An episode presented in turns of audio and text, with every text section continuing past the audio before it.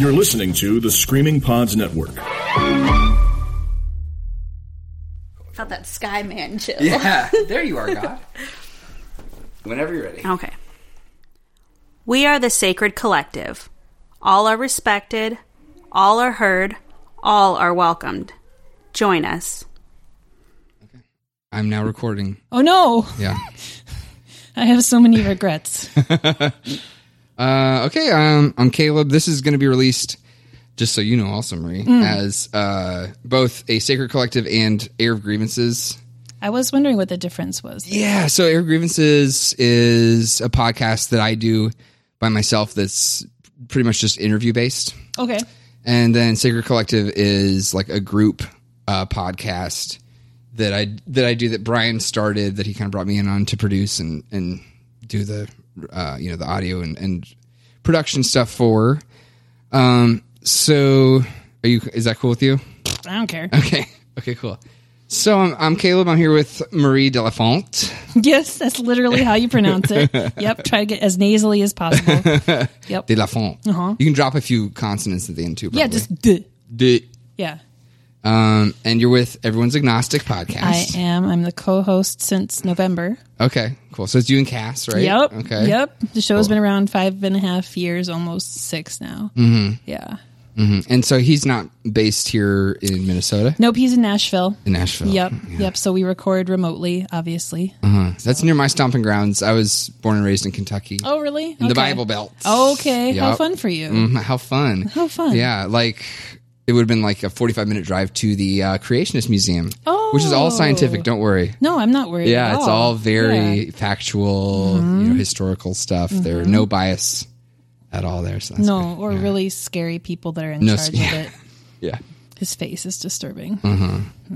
So um, maybe you could we could just kind of ease in, and then I'd like to just kind of let conversations go where they go. I don't have any questions or anything like that pre pre written down or anything. Um, maybe you could just kind of tell our listeners about uh, about everything's agnostic, and then we can just Everything is everything. agnostic. Everything's agnostic. Agnostic. and so is everyone, which is the name of your podcast. Yeah. Well, yeah. Well, I didn't name it that. Uh-huh. So a lot of people like when I come on shows, they're like, "Can you explain that to me?" Because that's a Mm-hmm. very, um, very strong statement, and I'm like, "You're right. I didn't name it that." Mm-hmm. Do you think it's really that strong of a statement? Um, we do have a troll um, on Twitter that constantly is like attacking us for saying the word agnostic and like lectures us about what it means, and I just muted him. Interesting. I Okay. like, I don't care. Why is that troll mad about it? Is it is it because I don't. I don't. I, he, is it is it too? Does that He says we're not using it right. I see. Okay. It's not that he doesn't think that everyone's agnostic. Okay. It's just that he thinks that we're using it the wrong way, and then he like cites some philosopher who uses it. He's like, if you're using it in the way, then this is what that means, and how is that even possible? And I'm like, mute. Yeah. Because I, I just don't really Okay. care. Like I don't really want to debate people about. I really just don't care. Yeah. Not what I'm here for. Mm-hmm. So So what's what's your all's main uh main like subject matter? I guess. What what's the focus of the Right. So basically, everyone's agnostic for the last five years has been um, a space for people to share their stories of deconversion, and that's it's specifically meant to speak to speak with nobody nobody's in quotation marks like people that you don't know talk about a topic that nobody wants to talk about which is deconversion or deconstructing your faith which you know we're in minnesota nobody wants to talk about anything except for the weather and the traffic Very true. so so- Construction sometimes, which is sometimes- which is adjacent with- to traffic. Correct. Yeah. Yes. And so it, we created it. Cass created it as a platform to share those stories and to be a place where people could go to feel a little less crazy Mm. and less alone. Um, so I kind of see it as three faceted in that in the interviews we touch on people's histories where they've come from what they've gone through their deconversion process um, and the more and more of those i listen to the more they uh, sound the same which isn't a problem but all of our all of our stories are kind of relatively the same. There's maybe like couple different versions of how we deconvert or the shit that we went through. Mm. And then so we talk about that. But then I think what I like focusing on the most and what I think people get the most out of is now what? Like mm. how am I doing now? Like how is this still affecting me? What am I still carrying on to? What am I struggling with? And then furthermore, what does the future look like? Mm-hmm. Am I going to be processing trauma from from religion for the rest of my life, Yeah. or do I establish a new way of being? Like you have moved on to Revolution Church, you found a new way to be human and to find purpose and to to engage with the world. And so I think that's a step that some people have a hard time um, moving into as they're processing their trauma. It's hard to imagine what the world looks like um, after they've gotten through that shit. So we kind of have this three pronged approach of talking about the past, what's happening now, and then how do we move forward. Um, so that's basically the show, just interviewing people, talking about lots of different stuff, but always related to um, deconstructing faith. Okay. Yeah. What was your process of deconstruction? Oh, Yeah, I know. It's a, I know. When I said it, I was like, "That's a massive fucking question." It's I can I mean I can do a 30 second version, I can do a 5 minute version, I can do an hour version, I can do a 5 day version. There's a lot of versions, but um essentially for me I was born religious in a religious family, Christian. We were Lutheran. Okay. We went to North Heights. See, I can say these names because you'll know maybe where they are. Ish. North Heights is in Arden Hills, and then they had a sister church in Roseville. Okay. So they're like Lutheran-y Okay. and like not super crazy. Um, but then my friend across the street started. I'm just going to name these places Go 'cause for I it. don't give a fuck at this. Yeah. If you don't point. care, then I don't care. Nah. The, she went to Calvary um, Mm-hmm. in also in Roseville. Um, I think they're called just Calvary now.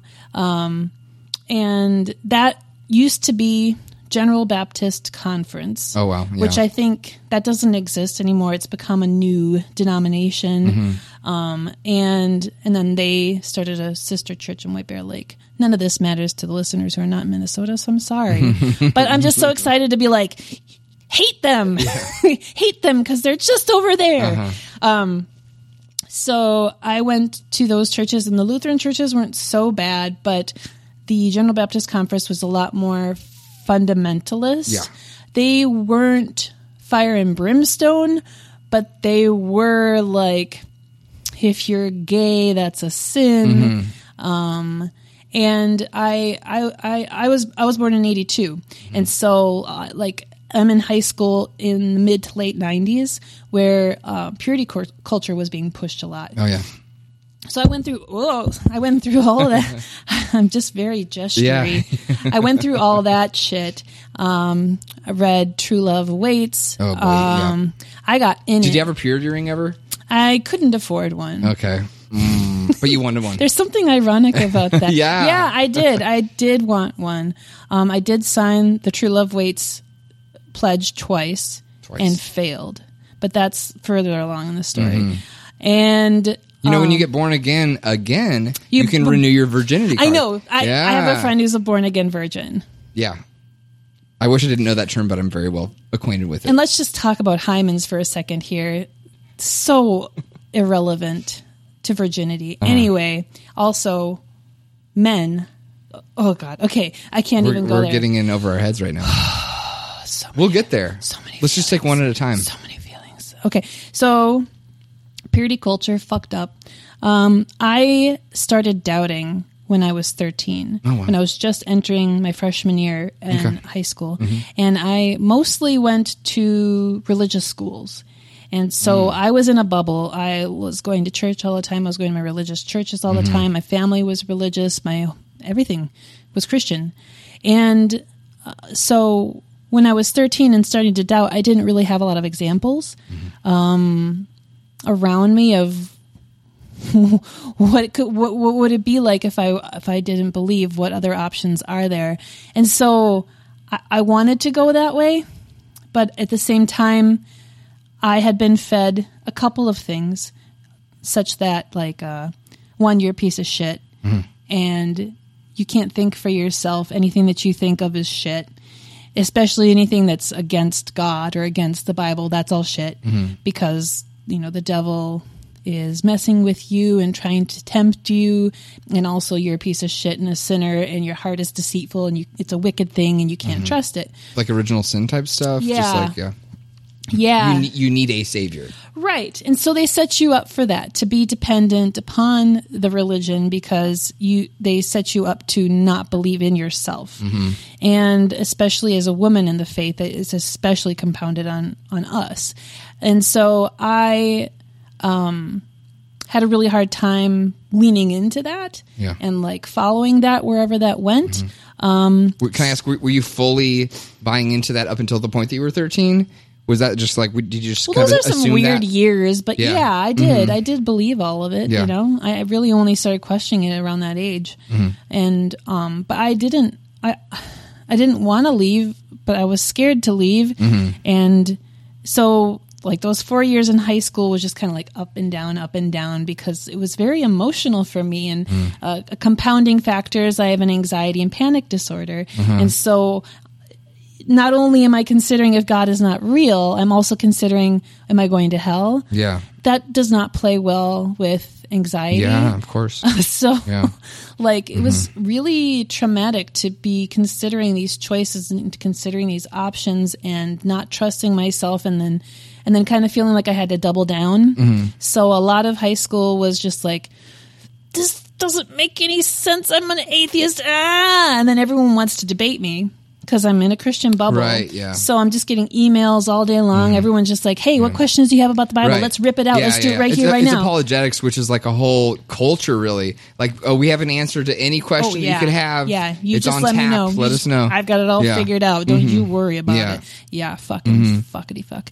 But yeah, so people wanted to debate me, and I was like, first you have to prove that there's a God, and then you have a whole lot of work after that to Mm-hmm. and that prove that God is, specifics. is this character that's presented to you in these scriptures. there's a, there's a lot of burden Yeah. on them to do that and so i just kept on getting frustrated and hitting my head against the wall yet at the same time feeling still pulled towards the religion because of my dependency on it um, so so i internalized all that internalized the shame of Hmm. not for of it not making sense to me and as I said, I kept doubling down. So, like in my junior year, I did a missions trip in the summer. I, I moved up to Pelican Rapids, Minnesota, which is by like Fergus Falls. Okay. Nobody cares.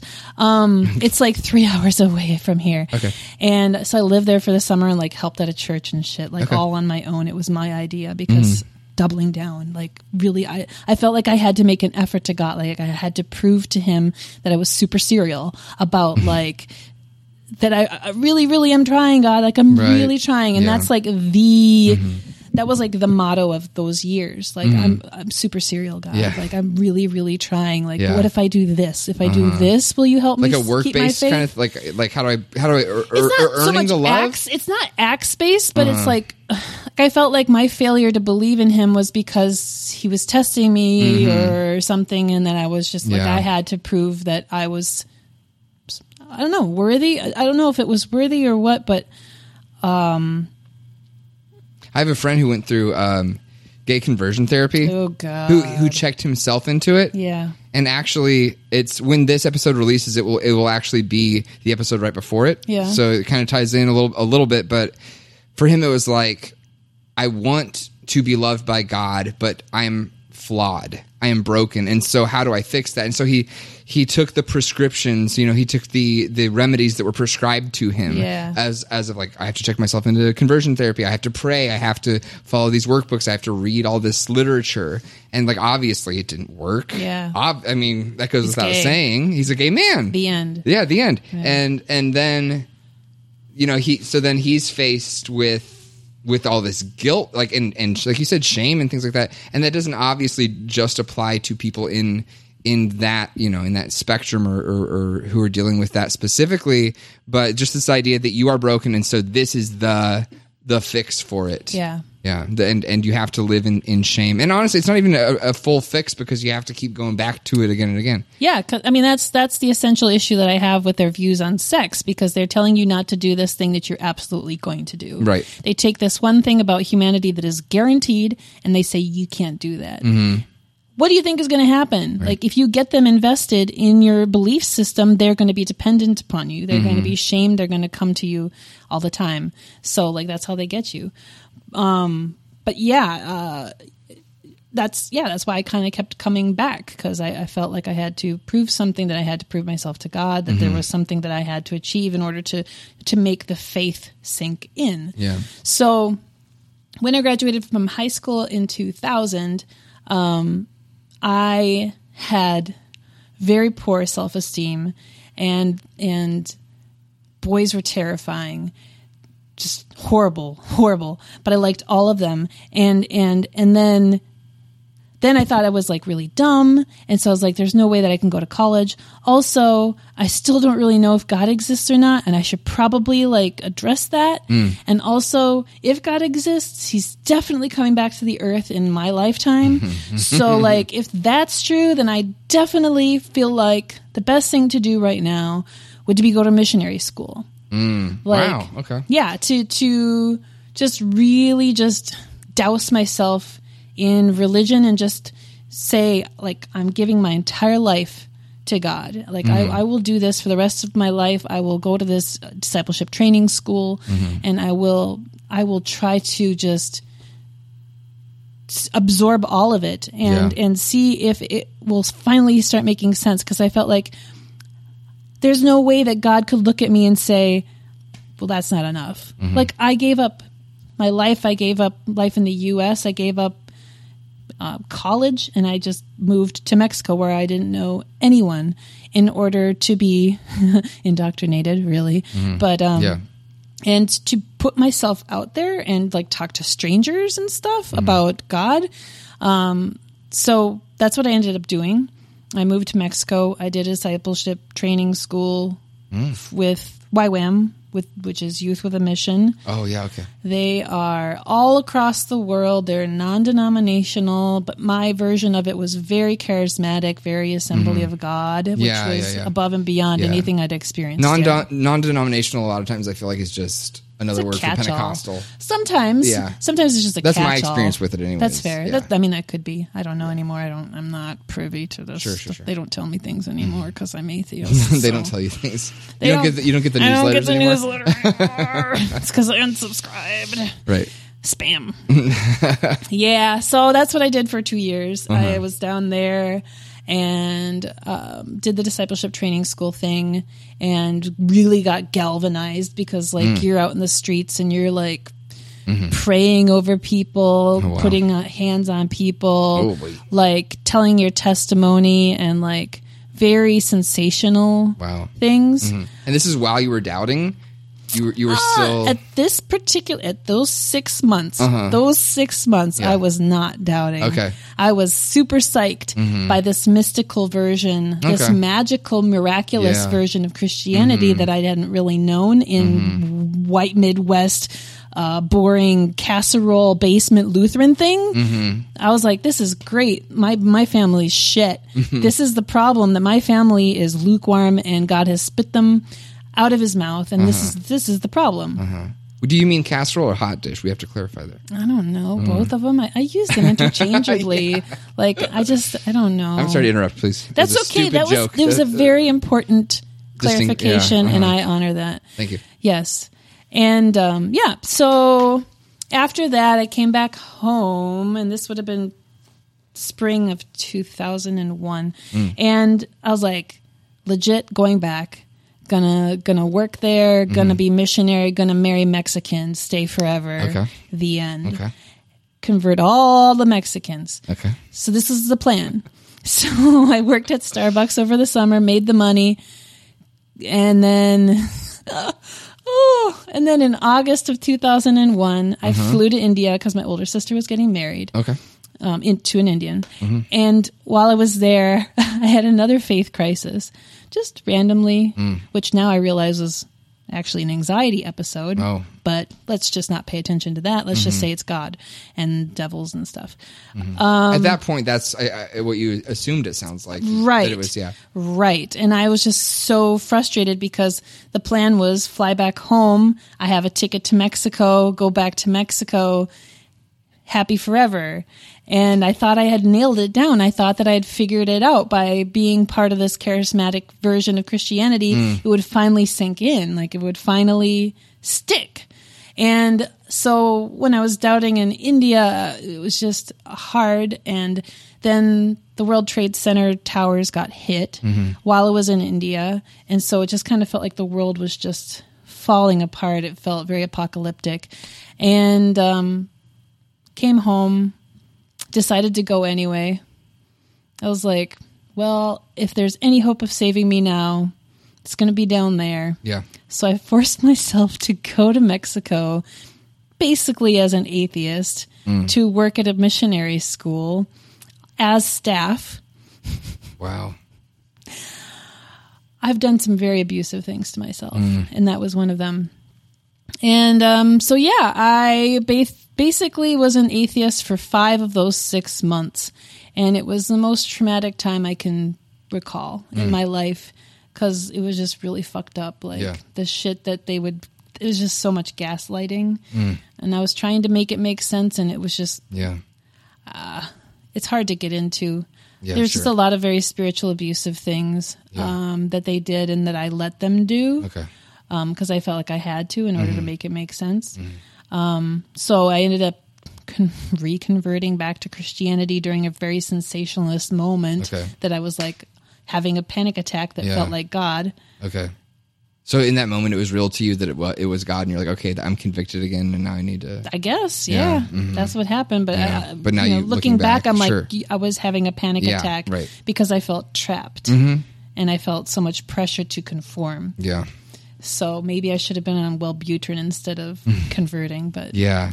So um, yeah, I reconverted again, and then Mm-hmm. came back again for another semester, and then uh, worked at a summer DTS thing in Mexicali, and um, did another semester. So it's you know overall it's you know two years down there um, of ups and downs, even there too.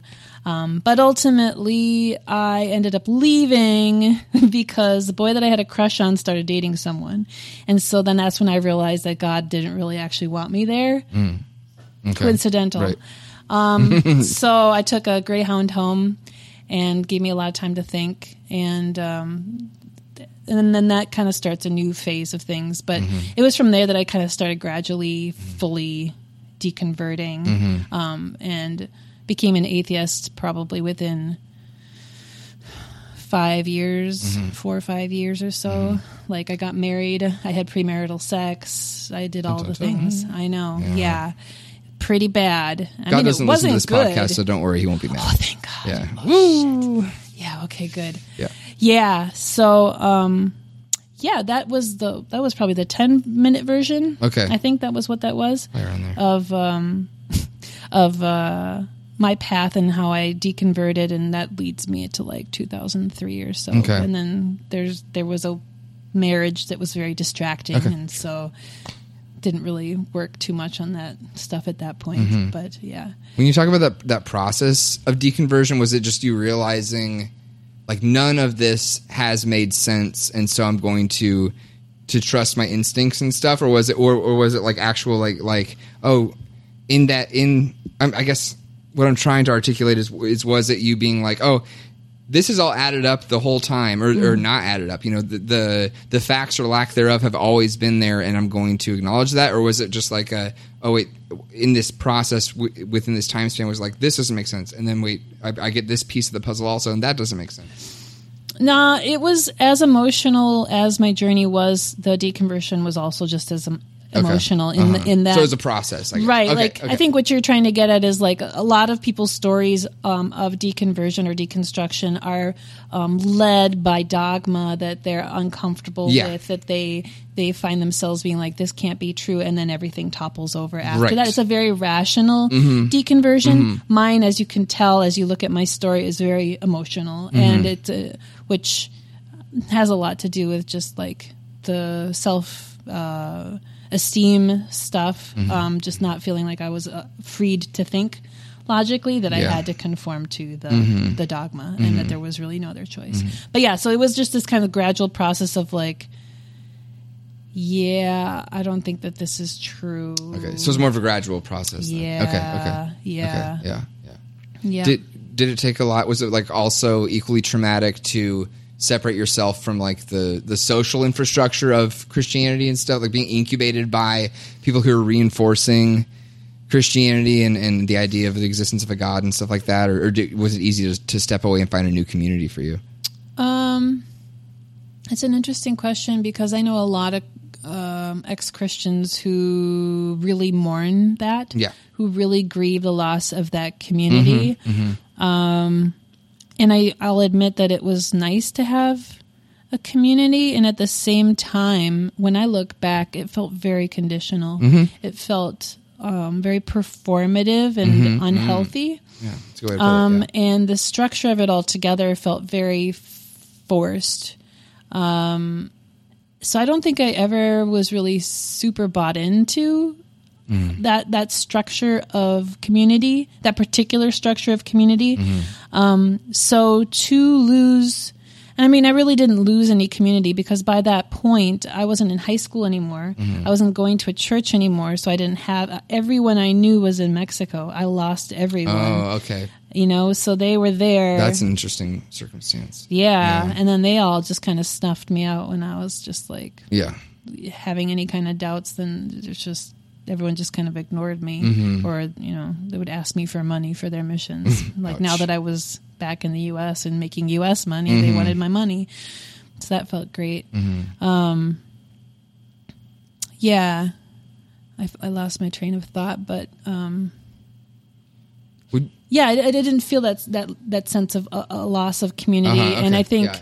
Probably I was very lonely, which is probably why I struck up with my ex husband um, at the time when I met him in two thousand three, and was just like that was the point. That was the same point when I realized when I figured out that my parents had had premarital sex, Mm-hmm. but never told us, and it all kind of like, and I was like, I'm gonna do that Mm-hmm. because they're fucking lying about shit and telling me to be pure when if that was really true Mm-hmm. and you're a parent who has done that you'd say here's what i did yeah, that's a good point. Yeah. here's how i felt about it here were the consequences of Mm-hmm. Right. it just Yeah, be yeah. honest Yes, about it instead absolutely. of pretending Right. Mm-hmm. like that's not something you did because no they did not suffer from it they did not Yeah.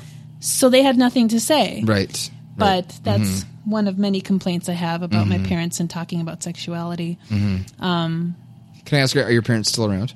Yes, yep, they live in Shoreview. Yeah, they're still married, and um, yeah, they're still going on. Okay. Yeah. Do you have decentish communication? If, if this is uncomfortable at all, then I, am an open Okay, book. great, You're okay, going to figure yeah. that out pretty quickly, Okay. Uh-huh. but I'm an open book. Um, yeah, we still talk. Okay. Um, we did have a pretty tense year or so. About nine months ago is when it stopped because I don't know how much you know about me, but I'm polyamorous, Mm-hmm. and so I came out to them as polyamorous. Um, like one November, what would that have been? 2017. Okay. And then they reacted poorly. sure. And that was the point where I decided I don't need my family. Mm-hmm.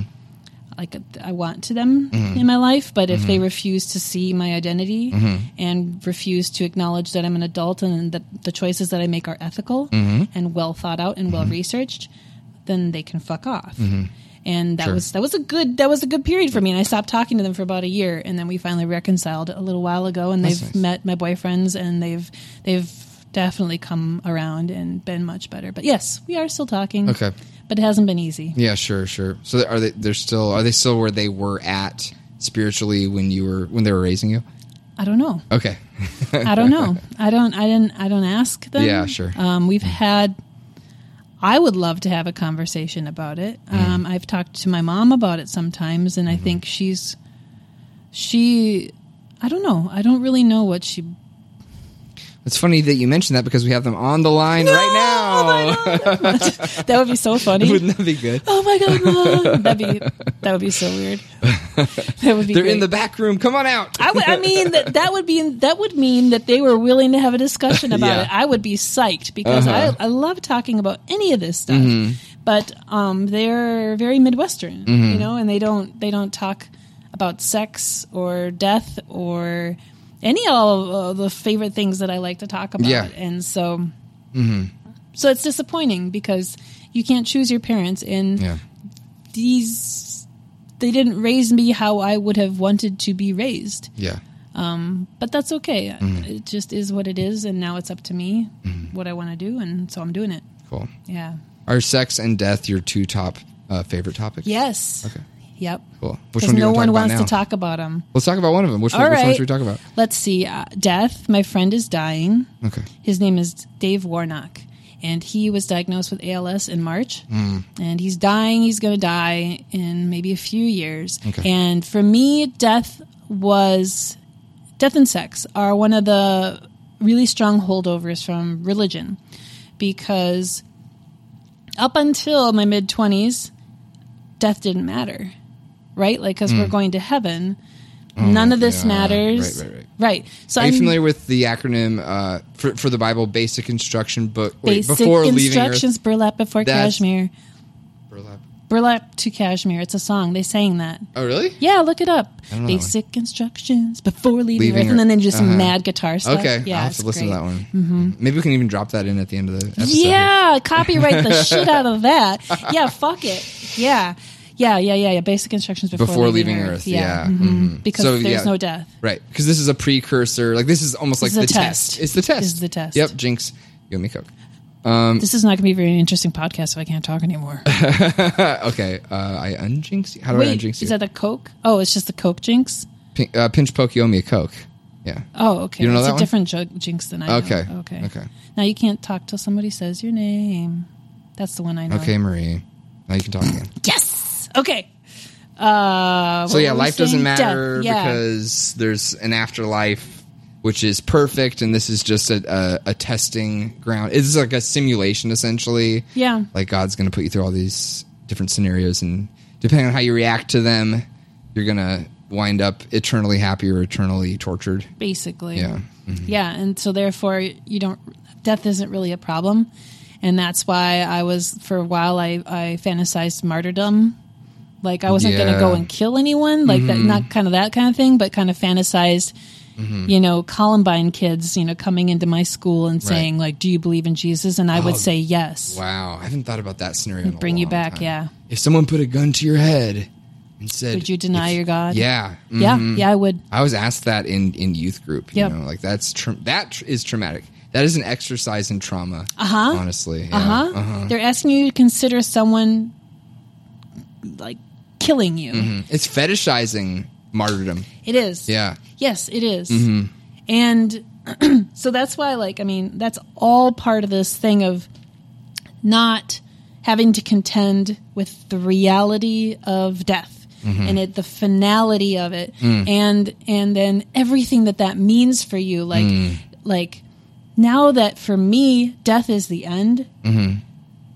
This life is so short preach. Yep. and it is it is so important to be present hmm. and to be intentional hmm. and mm-hmm. to honor the other lives that are here mm-hmm. um, whether they're human or they're other you know animals just the fact that nature brought us here. And then and then I get into this big thing about evolution and how beautiful it is and the Yeah. fact that we got here at all and the fact that mm. like we've got all this stuff that does things and like our mm-hmm. thumbs are pretty cool.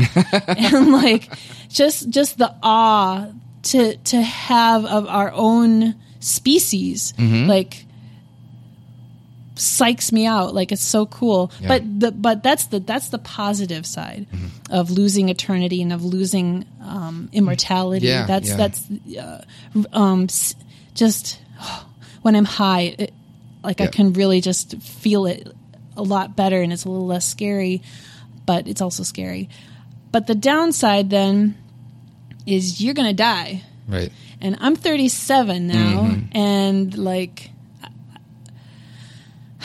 so it's hard to get comfortable with that new reality. Yeah, for like, sure. If you didn't have to to contend with that until your fucking mid 20s, like I feel like if Mm-hmm. Yeah. you told a young child Yeah. Mm-hmm. child appropriate death stories as they grew up, that maybe they would be adjusted to the idea of death Yeah.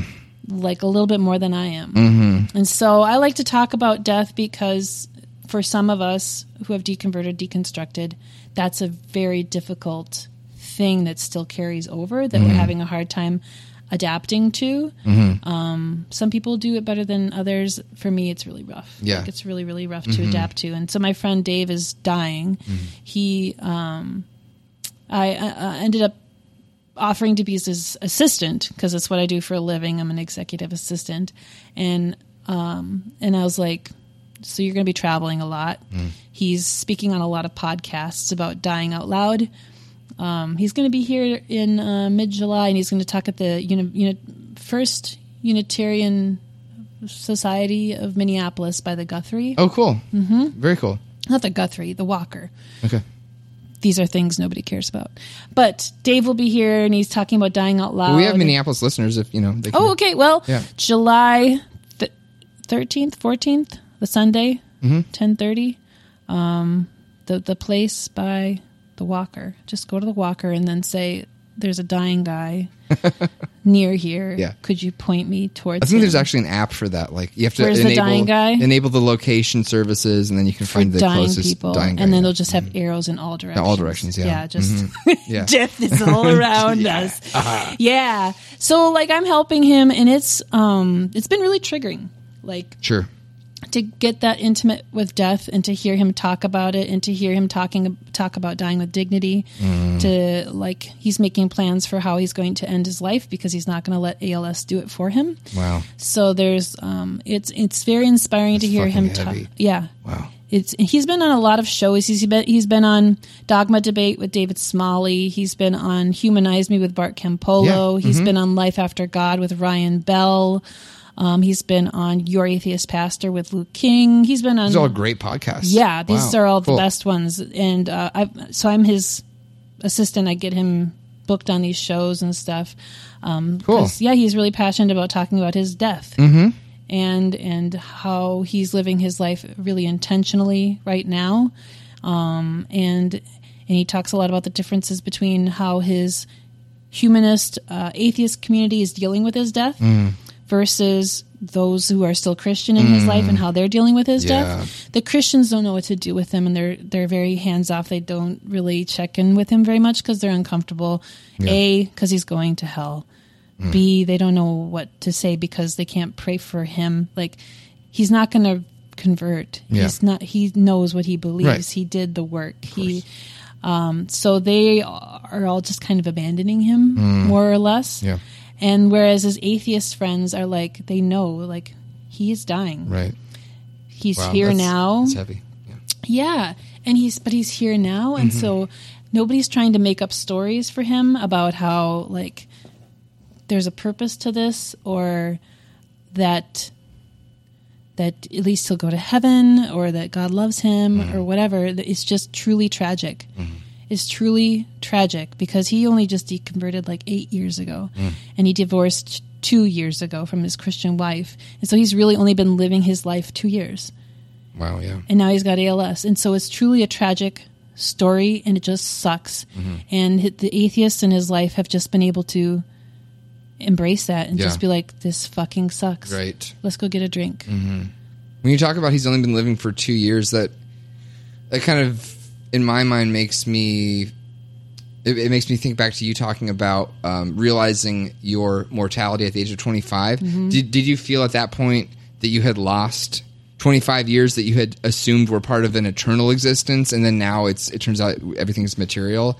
Did you did you mourn those 25 years and not not no? Not really. Um, at that point, I don't think I had the emotional and mental capacity Yeah. to go there. Mm-hmm. Um, because I was really busy and distracting myself with a really unhealthy marriage, and so that a lot of the processing didn't really happen until later and recently. Mm-hmm. Like it's been happening over the last 12 years. And Yeah. that's that's what i'm talking about like on our show. Like I'm, i don't yes we have our deconversion stories. Also how are we processing like we've got this a lot of this trauma some, some of us will call it trauma i call it trauma um, that we are managing um, and how how do we do that and so it didn't come all at once Like it hasn't come all at once. It comes over periods Sure. of time, and sometimes it's cyclical. Yeah. So you deal with the same thing again and again, but in a more profound way. Yeah. And so sometimes I only get angrier instead of getting like more and more peaceful about like what I went through. You would think maybe like at some point I'd be like, oh, well, I love them and it's fine and whatever. You Yeah. can like let it go and release them and be gentle to them. But I just get angrier. Yeah. And so I have to hit things a lot. Um, and that's just my truth, and that's just how that's all playing out Sure. for me. But um, yeah, no, just point being, just like it's it's it happens over time for me, and it didn't just happen in one moment. So Yeah. Yeah. Do you feel angry at um, religion in the abstract or at the people that were teaching you these things? Yes. Both. Yeah. Okay. Okay. Do you s- Yeah. do you see any? I this this kind of almost sounds like a weighted question, but I swear to God, it's not. Hmm. Do you see any um, any value maybe for others Yeah. in religion? For others, Okay. for Okay. others, like whatever works for you, just leave me right. Alone, Yeah. and don't I like that. don't legislate my country mm, according to your religion. Yeah. Which is impossible for Christians to do Mm-hmm. on the whole because they really think that they're really, really, really right. Yeah. Mm-hmm. And so they can't compromise on that and say, okay, fine, then you can have an abortion because that's being complicit Right. in it. Yeah. So I don't think that they Mm-hmm. can. But And they probably, honestly, it seems to me like they, they think God's taking notes on them, being like, oh, they, they confronted that person like they were supposed to, or like, oh, they stood up for, for these values like I wanted them to. Yeah. Like they think they're constantly, you know, being evaluated by a, a sky man, you know? and that and then that and that mentality is very difficult to get rid of too. Mm-hmm. The, the the thought that you're always being evaluated. Plus, again, compound that for me on top of being a woman in this misogynist culture Mm. Yeah. and constantly being um, mentally critiqued Yeah. Mm. for for who you are, how you present yourself, how you speak. That you are you woman enough? Are you sexy enough? Are you whatever enough? So yeah, it, it definitely compounds. Yeah. It, it's yeah. Yeah. Good shit. Yeah, so that's death. So that's And then there's sex. and then there's sex. so sex, purity culture, right? So that was fed to me, and I almost liked it because I was, like I said, I was ter- I'm mostly straight, and I was terrified of boys, mm-hmm. but I really liked boys. I definitely had like a libido, and I was interested in people. I, I'm not asexual, mm-hmm. but it was a relief to have purity culture because there was a lot of discussion around like courting mm-hmm. and like like just more formal things and more like waiting for God to kind of like make it happen for mm-hmm. you. And so it took the burden off Yeah, of it, take, me. it removes the responsibility and Yeah. the stressor almost. Right. And like I even like had a drawing on my wall that was like Jesus is my boyfriend. Oh no! Which now like that sounds really creepy. It's cringy. but I know what I meant. Like I knew what I meant that Right. like that the the message was you you know you get into this relationship that is your soulmate kind of thing where you feel loved and Yeah. whatever. that and wording is just so creepy. I know I don't believe in soulmates anymore. Anyway, sorry. No, no, no, no. It's Yeah. okay. But um, um, yeah, and I think for me, God was that that that epitome Mm-hmm. of unconditional love. Um, that I did not want for some man Mm-hmm. to approve of me because I had God to approve of me. So Mm-hmm. I almost liked purity culture in that way. However, However, once I started deconverting and kind of releasing all of the dogma from religion, like I got into this relationship with my ex husband and we had sex before marriage. Um, and I was still Christian at the time. I was just like, I just don't fucking care. I just kind of stopped thinking. I was just like, I just don't care. Yep. And it was horrible, like horrible sex. Like we didn't talk about it. We, you just do It it. wasn't sexy taboo. It was just it was like shameful taboo. I don't know if it was shameful. It's just bad sex. Sex. It's just bad. Like we didn't talk about anything, and moreover, so that's oh. so part of the problem is that culture doesn't teach about sex. Mm. So it's a cultural issue, and it's also a religious issue, and those are also intertwined as well. Yeah, sure. So, at least in my experience, no one was talking about actual sex. No one was talking about the communication within sex. And then media always presents it like like he's horny and she's horny and so whoosh and they smash and then everything's happy and everyone's fine and everyone's satisfied and he gets off and he's just like so did you did that feel good and she's like oh yeah and you know it didn't feel If you good have to ask, did you come? it did not oh yeah. Yeah. yeah it did not feel good Mm-hmm. and so there's no representation in media at least that i see Mm-hmm. of people communicating um like about negotiating about their sexuality before an encounter during an encounter Mm-hmm. after after an encounter there's no education about how our bodies work there's like there's your dick don't get an STI Mm-hmm. put a condom on it and then like that that's as much as they tell you Mm-hmm. in high school um and then you're off like oh and also masturbation's bad Yeah. don't do that Don't do that. and so Or say some Hail Marys after if you do. Oh yeah, I wasn't, I wasn't Catholic. I just had to feel. Really, I wasn't either. I just I just had to feel really bad. But um, didn't even have the uh didn't even have the remedy of Hail Marys. there was no remedy. Yeah, I can see why they like it because they feel like I did this thing and now I feel better. Yeah. it's like very formulaic, and that's I like formulas. Yeah. Formulas are good. Type A, um, but um, so just really bad sex. You feel you feel shitty, and then there's no masturbation. Yeah, yeah, yeah, And it's just like, and it's fine. Like once I deconverted and I let that go, it didn't help anything because then you're still uninformed about sexuality. All you have is um, what media's taught you, especially like as a woman. And I, this is stuff I'm only realizing just now, shamefully, not shamefully, unfortunately that everything that we're taught about sex as far as uh, a woman and I'm, I'm speaking in very cis terms right now but like as a woman we're very we're supposed to be very performative. Like we're supposed to uh, we're just like a receptacle. And we're just supposed to look sexy and just to receive it. And so that's like a lot of what the sex was. For me it was just like oh he's he wants to have sex so i guess I, I need to perform sex Yeah. for him, even though it was nothing that he did. It was never like him saying, You need to have sex at me. And I was like, I guess I have to do that since you're the man. Yeah. It wasn't like explicit like that. Yeah. But anyway, I divorced him, and that's great. Um, and then I, I got married again. Um, and that was fun because, like, new relationship energy, that's great. That's a really great thing. And then once that you know dies down and i feel like safe and secure in a relationship shit starts popping up Yeah. Like oh guess what? I have some sexual repression issues that are showing up now that i'm not as excited about this relationship Yeah, anymore and i feel super safe. Mm-hmm. So that popped up like a couple years into our relationship and like such that like if he'd approach me like i would shut down like fetal position mm. like just and i'd have to like leave the room go to the kitchen. I would start sobbing mm. just like clinging to the counter just like heaving. Hmm. And this would happen a lot. And i was like okay this is fucked up. Mm-hmm. So already you're seeing probably why i like to talk about sexuality mm-hmm. because it, it it's very important um, and it can fuck with someone. Yeah. and Totally. Um, so like that kind of began a time of me trying to figure out what the fuck was going on with me.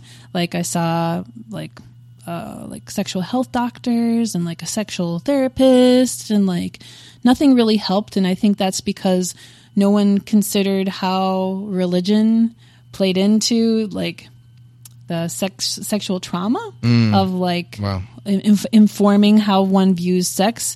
Moreover, no one really approached the topic of like the misogyny part of it of um, of of a woman having to be performative, Yeah. And there was no education around communication about sex Yeah. at all.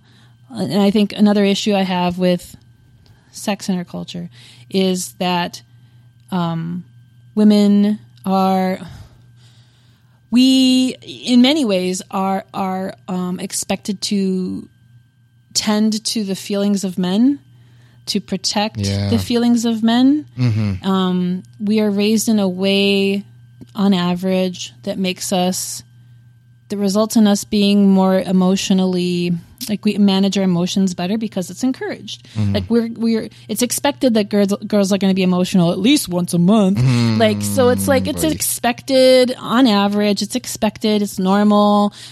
Girls cry. Mm. You know, boys don't cry. No, course not. You know, boys don't talk about their feelings. Mm-hmm. Um, so so we have better odds of developing into someone who can manage our emotions. Where and then but, but then in the misogynist culture, we're supposed to be these peacekeepers within the household, and we're supposed to like uh, I don't know help the man in his feelings or some shit like that. Um, so it makes it into this uh, not a great scenario for communication within sexual relationships. Um, and so that was a huge problem that I was hitting. Like, I want to talk about this, but I don't want to hurt his feelings. It just got really complicated. Um, and there just had been too much time of me just like performing sex for him. And so eventually we just stopped having sex Yeah. despite the fact that like he's an amazing man and I love him so much. Like this was just an issue. Yeah. And um this is a very long story, but I don't care. It's a really good story. No, it's good. Yeah. Yeah. And so ultimately in like 2016 we started talking about non-monogamy Okay. cuz I met this dude. he was like hot and I loved talking to him and I was like it would be pretty great to like just like have sex with him. And I told my husband and he's like so just like last week you were crying in the kitchen mm-hmm. when I wanted to have sex with you and now you want to have sex with this guy. I'm like yeah. yeah, that's mm-hmm. happening. I don't know why it's happening. Yeah. And so that conversation kind of evolved into like this this larger conversation that we're having about how I was raised in the purity culture stuff and like the fear of of those that I was interested in, um, of not pursuing that, of having low self esteem, um, and kind of getting to the point where I was like, I don't see any reason against it. Like even atheists are on average against polyamory. Sure. Like I have not run into a lot of people who don't judge me, at least initially, or assume certain things, at least along the way, about who I am and how I identify and how I live my life. Um, so even in atheism, there's a monogamous centric way of viewing things, which I guess makes sense, um, unfortunately. But um, so uh, we read books, like because I like to research stuff mm-hmm. beforehand and like know what I'm getting into. And I was like, yeah, I don't see any point in not doing this. And I feel like I'm well read now. And I think I could gain to learn a lot mm-hmm. by being able to date some people and to understand my sexuality better mm-hmm. um, outside of the confines of this marriage. So we opened up our relationship two and a half years ago now. And ended up calling ourselves polyamorous and i have learned so much from doing this like it's been so helpful and that there's like no way i could go back now What's the distinction between uh, an open relationship and a polyamorous relationship? Um. so what Is it we like a have love versus sex thing, or Well, what, so it's more like a square rectangle kind of thing. Like an open relationship is what we're doing, but it's also defined as polyamorous. So, like, open relationship only means, just strictly means um, that you don't just have sex with each other. It could include other details, but that's at least what that means. Um, and then polyamorous is, is you have sex with other people other than just the two of you, but you are also they're they're loving, Yeah. romantic. it's an emotional component? on average, yeah, there's a committed relationship. You know, like not not all polyamorous people are sexual. There's asexual people who are polyamorous. So there is not. It's Oh, not. okay. Yeah. See, it's it's very complicated. Yeah. There's different assets of our identities, our sexual identities, romantic idea, identities, things like that. So. Yeah. But uh, yeah, so that's the difference between those two words. Cool. Yeah. Yeah. It's informative. Yes. Yeah. Because I've been um, in an open relationship. Yeah. Um, and also, just so you know, I'm, I would say I'm, cl- like, in terms are always weird. Yeah. But I would say I'm mostly uh, heteroromantic and sometimes bisexual. Yeah. You know, and, you know, and um, it, again, it's like, that you can't encompass or you you, you can't fully define. Yeah. But I'd say that that would probably be the, the terms I'm most comfortable with. Yeah. Um, but but then also I've very recently been in a situation where I was uh, dating a woman who wanted to be able to, in her terms, be open, but that meant that she could. Uh, have other sexual encounters, but was fully uncomfortable with me. Also, Yeah, that's same- not okay. I, I I'm honestly asking because she's like I I've been in this situation before and other people are okay with it. I'm like okay, that's Good fine. for them. That's fine, but like I don't feel like that's fair. That's not a two way street. Am I? No, you're totally Okay, right. okay. Like she she can present that to you and Mm-hmm. say this is the situation that I would like to have and then you can say nope that Yeah. doesn't work for me Right. because I would also want to be able to have additional relationships Mm-hmm. and so I, mean fair or not fair is contingent upon what do you want Right. like if you were amenable Right. to it it's Mhm. fair Then it's because fair. you Yeah, both that's a good agreed to Yeah. it It doesn't So- have to be exactly a mirror No. situation of just whatever works for you guys Right. as long as you're open and honest about what you want everything that's that's the great thing about open relationships or poly or whatever you get to define it yourself but you need to be ethical about it and you need to be really communicative and clear about right. it Yeah, So, yeah. yeah And that's interesting too, because obviously I feel like, uh, like terms like cheating. I don't think I think that, they're, that those are important terms, Yeah. but then at the same time, um, I think that that implies obviously an emotional component and things like that, where where it's like you have to be open and honest and clear about what are the what what, what are the terms What here. is yeah like cheating is arbitrary the Yeah. word cheating is arbitrary right, right. right. But I, but I feel like that there is value in it in that if it's like if you are lying or if you are um, being deceptive or, or or not communicating what what the rules are here. Yeah. You know, as we learn more about and and become more comfortable with sexuality, which obviously hope hopefully as humanity progresses, people are learning more and becoming Yeah. more open minded and things like that. But then if you're not communicating where you're at. Then that then things just get sticky and Yeah. and get tangled up. I think. Yeah. I mean, poly or living an open in an open relationship or being ethically non-monogamous is not like ethically non-monogamous. ethically non-monogamous is another really good phrase.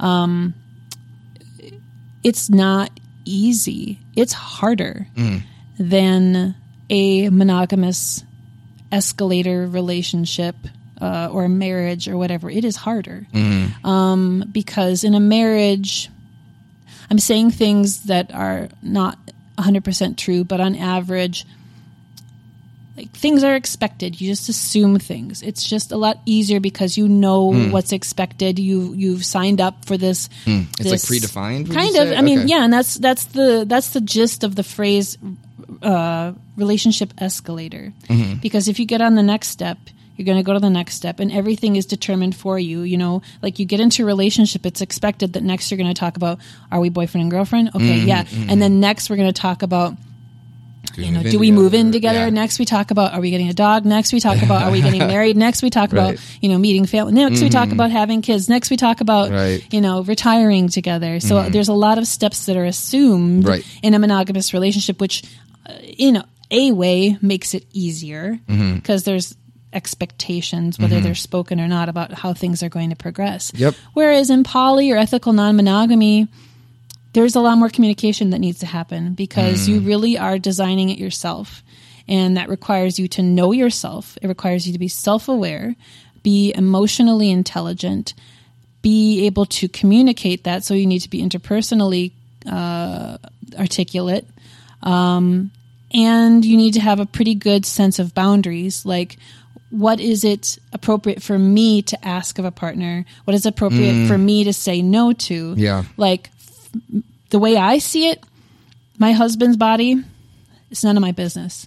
He can do what, with it whatever he wants to do. If he goes uh, and has it like hooked up with someone tonight, he could do that. Right. I don't control him. I would be uncomfortable with that because he would jeopardize my sexual health because we've not talked about that as being a scenario. We've talked about, you know, getting tests and stuff. So that's not a part of our structure. But um, if he did that, yeah, I would. He has the autonomy to do that. And then likewise, I have the autonomy to decide how I want to respond hmm. to that. Wow, that's really well put. Right. So, yeah, and I could react to that in a lot of different ways. But I, having an open whatever. I'm just going to call it poly for the sake Okay, of sure, sure. You, but You, you, define can these consider, terms, and so Yeah, I mean, like non-ethical monogamy, like it, it, it, um, it's really, it's fun in that way because you really like. ethical. I'm sorry, ethical non-monogamy. I think you said non-ethical monogamy. Did I really? I was like, well, this is a new term. I haven't thought about. no, non-ethical, non-ethical monogamy. Monogamy. That, would be interesting. How do we parse that one out? I don't know. Maybe if like they don't want you to masturbate and you do. I think that's what that is. But I like it because you can just you can be clear about what you want. Mm-hmm. And then I mean it's not a given. There's a lot of people who are doing poly poorly. But at least in how I'm acting it out, like I can just say here's here's what I need, here's what I would like, here's what I'm looking for and laying it out because that's appropriate for me to say. Mm-hmm. Those are appropriate things for me to put boundaries out for. That's all appropriate for me to say. It's not appropriate for me to expect someone to do those things for me or to be those things for me. It's appropriate for them to then look within themselves and say, let's see, do we match? Let's see, I can match you here, here, and here. You want to have a date night twice a week? That's not going to work for me. I've got a, I've got a kid. I can only do once a week. Um, you are open to, you know, uh, falling in love and stuff. Yeah, yeah, I'm open to that too. I'm not looking for something casual. And you just kind of communicate and then you decide between the two of yourselves, like, can we create something together that we're comfortable with? And then you just decide together whether you want to do it or not. And then over time it evolves too. Like, like that's the nice thing. That's what I really like about it all this. Like, oh, I could talk about this for days. If you let me keep talking, I will keep I'm not gonna talking about you. this. Okay. I really like talking about it. Um, cause it's so nuanced and, Yeah. and, uh, like, I just, I, I just love communication. I love honesty and I love setting boundaries and I love being emotionally articulate. Yes. So, what was I going to say? It just it's been really really helpful for me in terms of understanding what what belongs to me, Yeah. and what belongs to other people, and it's mm-hmm. helped me to see other people as autonomous beings, and it's helped me to release a lot of the anger that I've had. Mm-hmm. Like for instance, like I recently had a, a fallout with a friend um, because she has been really judgmental towards me and the way that I'm living my life, which mm. is ethical, but that's apparently not enough for her. Um, and I was mad at first. And then I was like, you know what? She has the right to have the values that mm. she has in mm-hmm. her life. Mm-hmm. She she's autonomous. Mm-hmm. She has autonomy over her mind and her values. She has autonomy over the people she wants to have in her life. She has autonomy over her party and who she wants to invite to her party. And I don't have autonomy over that. She's in charge there. What I have autonomy over is how I'm going to respond to that. Do I want to stay in this relationship? Is the way she's talking about me and my life compromising or too far um, beyond the limits of what I'm comfortable with in a friendship? Like, what does my autonomy want me to do here? And I just kind of reached the point I was like, I don't want to be in this anymore. Right. So I ended the relationship Sure. super classy Mm-hmm. i would like to say like because i didn't lash out i didn't blame her it was like a lot of i statements like Right. Mm-hmm. i just feel like like you know i respect I, told her i respect that you don't understand like Yeah. Mm-hmm. you don't that this does not align with your values it works for me it aligns for my values i'm just getting to the point where i'm really uncomfortable with the judgment that i'm getting from you so we it's prob- we probably don't have enough in common anymore Right. to be Yeah. friends Without being emotionally dramatic and being like like screw that person, Yeah. you know, or like Yeah. like telling all your friends like dirty details that aren't even their business and, be, Yeah. and like trying to bias everyone else's reaction within your friend group or, or you know whatever the circumstance which, might be. Which isn't to say that I haven't been bitching about her. Uh-huh. Like I have. Mm-hmm. But rationally in the way that I'm behaving Yeah, towards rational. Mm-hmm. her, like I respect her autonomy. And I think the way I think about it is if you lash out at them and you're like- in whatever instance, if someone has asserted themselves to you, like in this instance, I, m- m- my second boyfriend, uh, which his nickname is, what is it? Date boy. We call him date boy on, boy. on the things here. Um, he's going through some shit right now. And when he's going through some shit, he kind of hermits. And he just wants to be by himself. And that really hurts for me because I want to see him, I want to talk to him, and he shuts down. And it's hard not to take that personally. And I find it easier to manage when I remember that he's autonomous, that he has this choice to decide who, like, he's managing his energy right now, Yeah. he's managing his stress. And that this is not personal, and he has the autonomy to make those exactly. decisions. And I could his emotions out. aren't necessarily a reflection how, how how he treats you when he's experiencing something doesn't necessarily have to be directly related with how he feels Yeah. towards you. Yeah. No, he's I- allowed to have his own feelings Yeah. and his own emotions and reactions, and that's something that's hard for me to swallow. Yeah. I have to remind myself of that a lot of times because I'll take things personally and be like, "Well, why didn't you know? Why did you say that to me, or why didn't you you know communicate with me?" It doesn't. That's being selfish for me to even Yeah. ask that question. It doesn't have to do with me, and it doesn't they have made to their have to do with choice yeah exactly right yeah he yeah and that's i think that's what i feel like if i my emotions want to yell at him. Mm. want to just like grab him and be like why won't you see me? Like i want to see you. I want to hang out with you. I miss talking to you. I miss being with you and i want to yell at him and be like you don't fucking care about me. You don't love me or whatever but like this whole thing about autonomy and, and, and honoring people's autonomy when when if I were to do that to him, lash out, Yeah. I think that that is a direct a direct way of saying that you're saying no to their autonomy. You're you're denying that they have autonomy Hmm. by lashing out. You're saying no, I don't like the way that you've chosen deliberately how to Right. Live your life. I'm angry Right. because you're not living it the way I want to because Yeah. I want to be in charge Right. of what you're doing with your body and your time. Right. And that's what you're saying. You're saying I want my I want my um I want to be in charge of you. yeah That's where that anger is coming from at least the way that I see it. And so that's been this has been something I've been learning I don't know, like just over the last 6 months or something. Hmm. Just this kind of honoring of other people's autonomy and and then just bringing it back to you. Yeah. Like this is now your responsibility of how you're going to respond to this and and you need to take care of yourself now. So like right now i feel very like like super bummed out. Like i really want to see him. And i'm trying to honor the fact that he needs to hermit right now. He's going through some shit. This is an appropriate thing for him to do. So now what? Now what do i do? I have to take care of myself. I'm i'm disappointed because he can't be nurturing towards me or whatever and spend time with me. So it's not his responsibility. right. Yep. There it is. So now it's on me. Mm-hmm. And being angry at him that he's not scratching my itch doesn't help anything. Like Sure. now it's my responsibility to give myself what I need. And so I've been gardening this weekend Mm-hmm. and just like, you know, I've got some spray paint on my hands because I've been spray painting shit and planning shit and what's that band-aid on your finger from oh, it's just a cut on my finger. Mm. It's a dinosaur. non-gardening related Yeah, yeah, yeah. So, yeah, I'm. I'm. It's hard.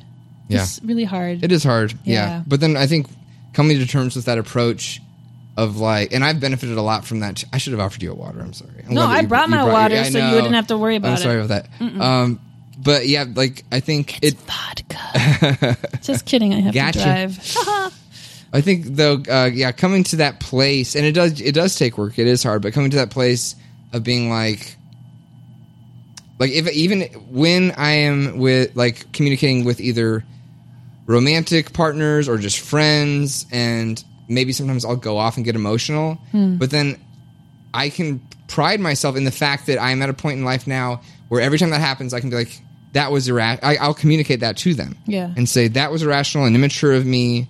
I fully own that and I fully apologize. Yeah. And I'm, I'm going to default back to, to ration, Yeah. You know, and, and, and back to, um, saying that you, I am an emotional being. I'm very emotional. I, I get emotional about a lot of things, Mm-hmm. but at the same time, being like, to the extent that I will forgive myself for being emotional, I will I will fully invest in putting effort into doing that to other to other people, you know, and to saying I'm going to own my stuff.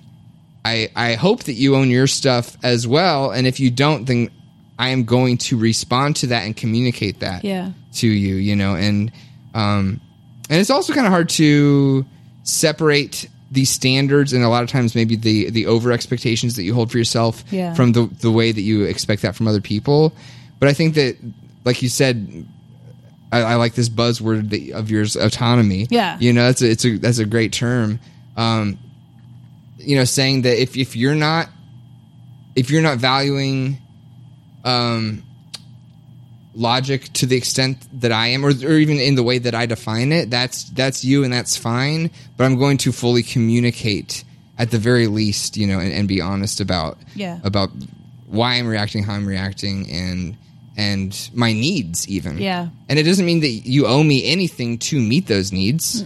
You know, but like they're they're still my needs, and I'm still going to express them. you know? Yeah. Nobody knows. Nobody owes us anything. Yeah. That's something I wrote down the other day as I was kind of processing all this stuff. He doesn't owe me Right. shit. Yeah. So if I'm disappointed, Then you're disappointed. yeah, then I need to Yeah. think about like. So I think you know is I have to ask myself, okay, is this pain worth it? Mm. Like, can can I manage this? Like, somebody might say, like, I can't handle this. I I feel like it gives me bad feelings when my partner doesn't want to talk to me for days at a time like and it does. It does. It's hard not to internalize that even though it doesn't have to do with me. Um and someone might say yeah I, I can't i can't handle these times that you're hermiting for. It hurts too much. But guess what? That's not his fault. Yeah. like that's Right. you and how you're internalizing and whether you're someone who ruminates, whether you're somebody who has a lot of negative uh, feedback loops, whether, you know, how competent you feel with managing your feelings and the way that you're interpreting things. So right now I'm like, can I deal with this? Yes, I think I can. It's really uncomfortable. How I feel right now is not his fault. It, he he does not own that. Um, and so I don't know how I'm going to get through it. Like he's going through some shit, and I don't think it's going away anytime soon. Mm. I don't know how I'm going to get through it, but like that's one of the nice things about non-monogamy. Like relationships can change. Yeah. Like if he needs time to not be emotionally invested with me, that's not a deal breaker. Like it hurts, but it's not a deal breaker because Yeah. I wasn't on an escalator Mm. with him. I'm not trying to go anywhere. I, I just mm. like him. Mm. And if he needs, you know, some time for himself, like as long as like our relationship is still generally solid, like I look forward to managing my emotions around that. Mm-hmm. Like that's what I like about poly. I'm like, this is gonna fuck me up. Mm-hmm. Like this shit, like the insecurity it brings up for me, fucks with me, and I love it because then I can know myself better and become stronger. Like we haven't even talked about jealousy yet. Like that's fucking hard. Mm-hmm. Like when my husband started dating, mm. Yeah. and that's where it was really helpful again to own my feelings like if ever i felt insecure about something it was never like how dare you like you love her more than me you think she's hotter than me and like i hear a lot of like a lot of people reach out to me about poly stuff and they're like oh my god can i talk to you about mm-hmm. poly stuff and like there's a lot of women who feel that way they feel really insecure Yeah. Um, and I did too, but also it's not his shit to own. Mm-hmm. Like we signed up for this. We agreed Right. to this. This is this is his body. He owns his body. What I'm feeling here is still legitimate. It mm-hmm. still needs to be managed and it's not his shit. It's not his shit. It's my shit. And so it ended up Yeah. being like that like managing jealousy brought me to a place where I actually loved myself more because like she was like this he has one girlfriend and they've been together for almost a year and a half. And but she is like this um the epitome of what I think I'm supposed to be as a woman. Like she's got like long hair and she wears makeup and she wears like low cut dresses and short dresses and high heels and she has no problems talking about like masturbating in front of anyone or talking about penises and like much more explicit and personal stuff that I've been bringing up. Um and like I feel like that's what men want. And so when they started dating, I was like, Triggered. Oh yeah, and she's like hella horny all the time, super horny. And obviously, like I told you, like the, the shit that I'm carrying with me, like there's some messiness there. Sure. And so, like I felt really insecure. Like, oh yeah, he he's gonna leave me because now she he's got this this epitome of Wow. womanhood, and she's just hot, hot to trot, Mm-hmm. and like there's no reason for me anymore, and like that was really really hard to deal with, Mm. and I. I managed it pretty fucking well and like it took a year and I did a lot of therapy and actually I talked to her a lot about it which was nice and um yeah it was really stressful but in the Yeah. end Wow. like I got to a place like it almost happened overnight like I was hanging out with her and I was just like kind of watching how she acted and it kind of dawned on me I don't want to be her Yeah. like I I'm okay with me. Like listeners who don't see me, like I've got I'm super comfy right now. Like I've got jeans on. I've got this big black hoodie from Black Non-Believers that I bought from Mandisa Thomas, who I met a couple weeks ago. Oh, Who's badass. And like I've got super short hair, like a pixie cut, and lots of people think I'm lesbian. And I don't talk in a way like a woman's supposed to talk. Like I'm dominating this conversation, and you're a white man. Like like I uh, nothing about me is what women are supposed to be. And but it was last year when I just kind of realized, but I that's I'm I want to be that though, and like Right. and if if someone is doesn't find that attractive, they can fuck off Yeah. because Mm-hmm. I'm not.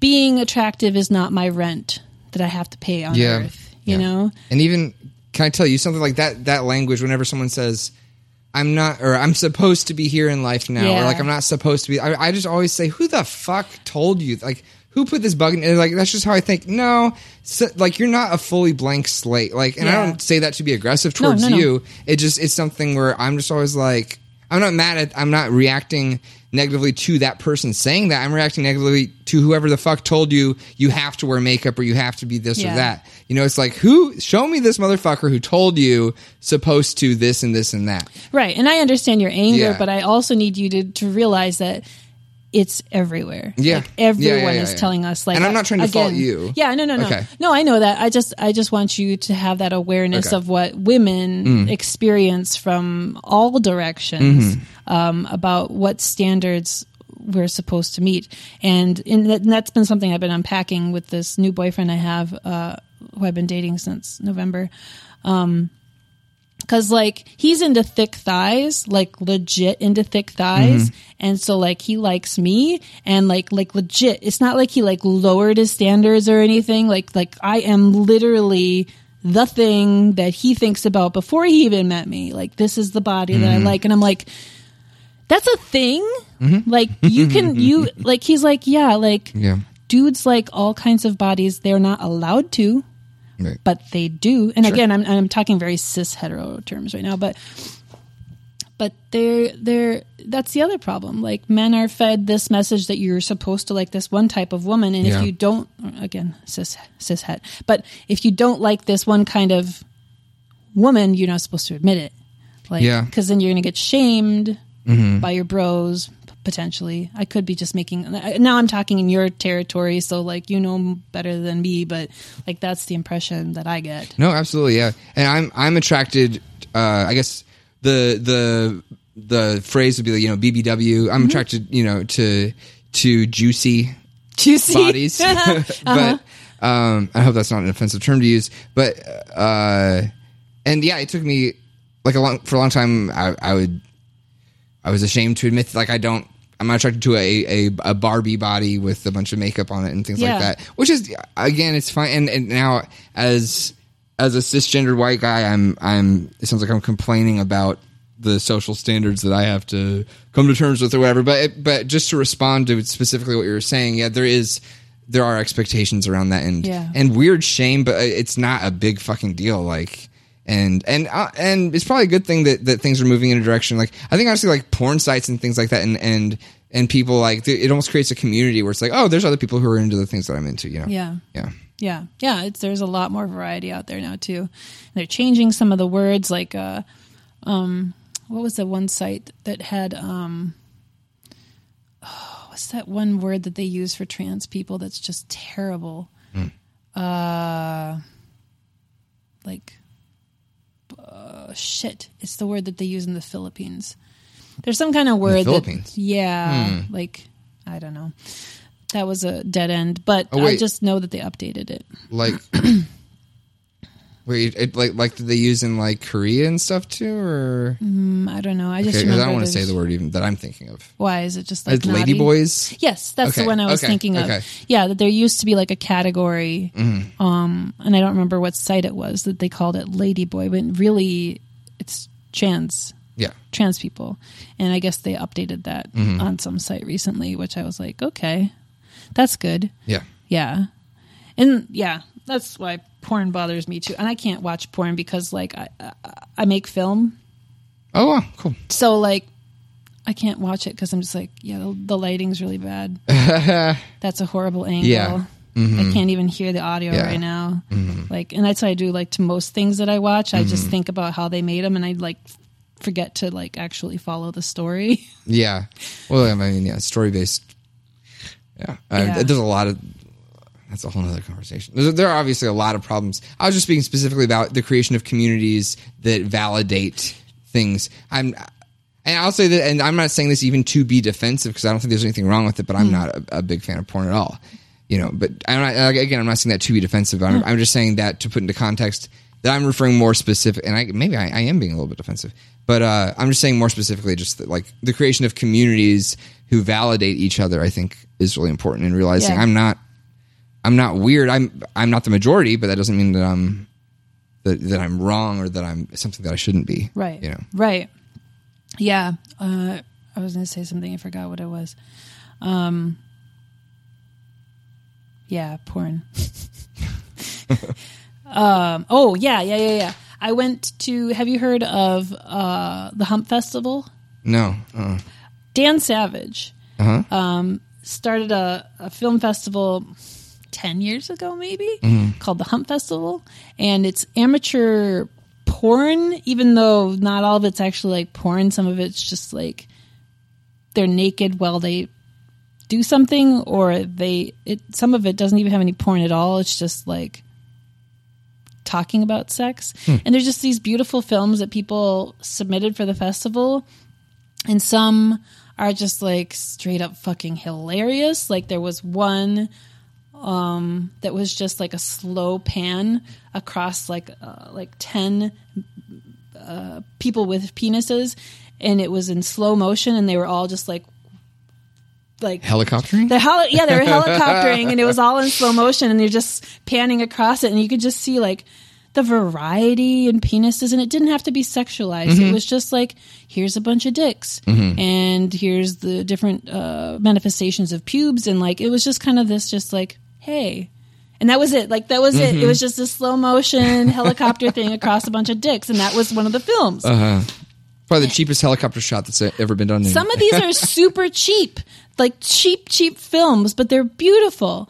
And there was this other film that was uh, made by this couple that was experimenting with fire. I don't know what you call it, fire play or whatever. okay, yeah, I know what you're referring to. I'm not sure what the term is. Yeah, I think it's probably fire play. Um, and it was like, it was so intimate because there was no there was no music soundtrack. It was just them talking. She she was very clearly nervous, and she was you know like ah like and like there's they light this thing that's going across her chest and down, down yeah, and it, it was it was the endearing part was them talking back and forth. Is, is there like are you okay? Like Oh, you wow, to do cool. this? Like Yeah. it- just the communication that went on. It was just so real. Like that. Like if there's porn, that's porn. like that's real sex. Like the, the, Mm, yeah, the, right, the, right, the right. Mm-hmm. intimacy between that that couple and the communication that they had as they were experimenting with something new and the, the Wow. ongoing consent and um, experimentation with it. Like that was what was really endearing. That's cool. Um, that was one of my favorite films. But yeah, that that's another. That's a fantastic festival. It comes through Minneapolis once a year. Awesome. Um, I think it comes through in September. Is it Humpfest? Hump Fest. Okay. hmm It's Dan Savage. I was actually. It's funny that you brought up film because I was actually going to ask you this earlier. Uh, are you a fan of Joe Swanberg at all? I've never heard of him. Oh, really? Okay. So he's doing mumblecore Nope. films. Okay. Well, it's uh, it's kind of realist. It's kind of I, maybe it has its roots in like some like French cinematography type stuff, but it's Okay. like really kind of um, really raw filmmaking. None of the dialogue is ever scripted. Okay. it's all fully improvised. So a lot of it is kind of stunted and awkward. Huh. Um, but he has. Do you, do you watch Netflix at all? Yeah.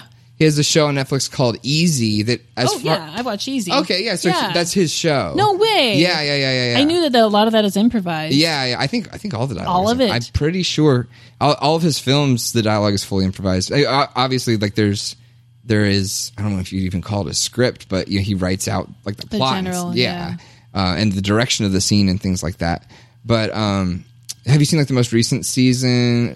Um, I'm up to the. I, I I caught up to the part where um that one main couple. Um, spoiler alert. Yeah, good. becomes poly. Yes, yeah. And so, that's like- what, what kind of made me think of that. Yeah, I Mm-hmm. watched because my co-host was like, "Dude, have you seen this episode on Mm-hmm. Easy yet? Like, it's about poly. It's so cool." And So I just watched that one where they're talking at the bar and just Yeah. Mm-hmm. like having a real heart to heart. And I watched that and I was like, That's the last episode of the most recent season, actually. Is it? Yeah. Okay. And you don't have to watch the episodes. They are not dependent on each other. Yeah, No, yeah. yeah. Uh-huh. "Yeah, that was very moving." And I was I was wondering. I was like, "This is so."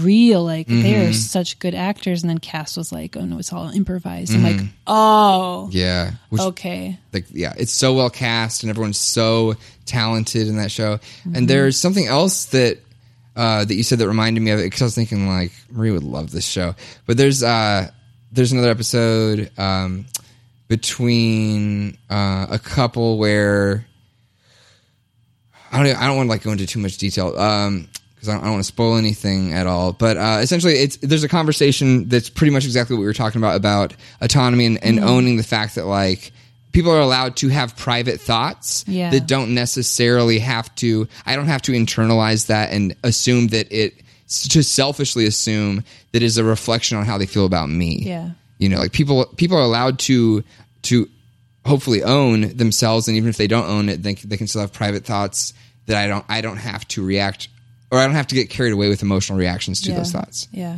Yeah. That's cool. Yeah. Yeah, I don't know which episode that is, but yeah, that's a good show. Mm-hmm. I, I like how they portray, well, that couple. I, I don't like what she did. She ended up getting involved with like a married guy yeah, right, in a right, non-ethical Yeah, situation. right. Like, yeah, wouldn't I don't think you're that. supposed to necessarily be rooting for her in that Yeah. situation, though. No, yeah, I don't think they're trying to sell it that way. Yeah. like, hey, this is fun, or that I don't think they're trying to make poly Yeah. look bad. Either. Right? No, not at all. Yeah, But- yeah. It's just like a, it's just a, a real portrait, you know, of of two people interacting with each other, and it's very nuanced, very complicated. Mm-hmm. Obviously, like you said, it's it's it's harder. I think is it, is that how you phrased much it? harder, yeah, to be to poly. Yeah, Yeah. yeah. I really liked his character, the main guy. I don't Hmm. remember his name. I can't remember his name either. with the he's blonde and has like a goatee thing going Mm-hmm, on but like his characters uh like i related to him a lot like he's super good at he's good at poly like he's Mm-hmm. very communicative he's he was really good at like setting boundaries and stuff I, I i really saw myself in him but um yeah no that was a really good show Mm. Yeah, it's a great show. yeah Yeah, and they're not even sponsoring this episode.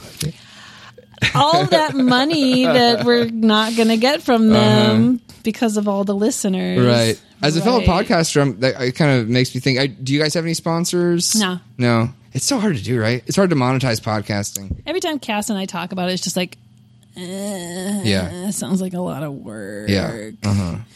And like we're just we're just never gonna I think we like we probably don't make any money at all from the show. Yeah. Mm, Like we've got Patreon people and like we get mm-hmm. maybe like three hundred a month or something, but that like covers the bills Right. of like having a bad. website. It's not bad. That's we not have bad at all.